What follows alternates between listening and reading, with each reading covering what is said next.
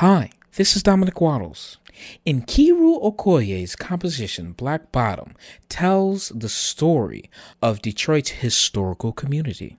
Thomas Wilkins conducted the Detroit Symphony Orchestra in a performance of Okoye's music.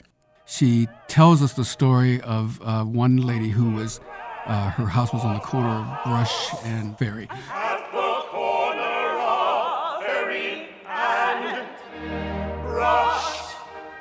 There was an ordinance that said black people couldn't own property mm. on the one. She, she was on the corner of these two streets, and so what this woman did was she tore through the wall and made a door on the quote unquote legal street. I mean, so it's it's it's terrific.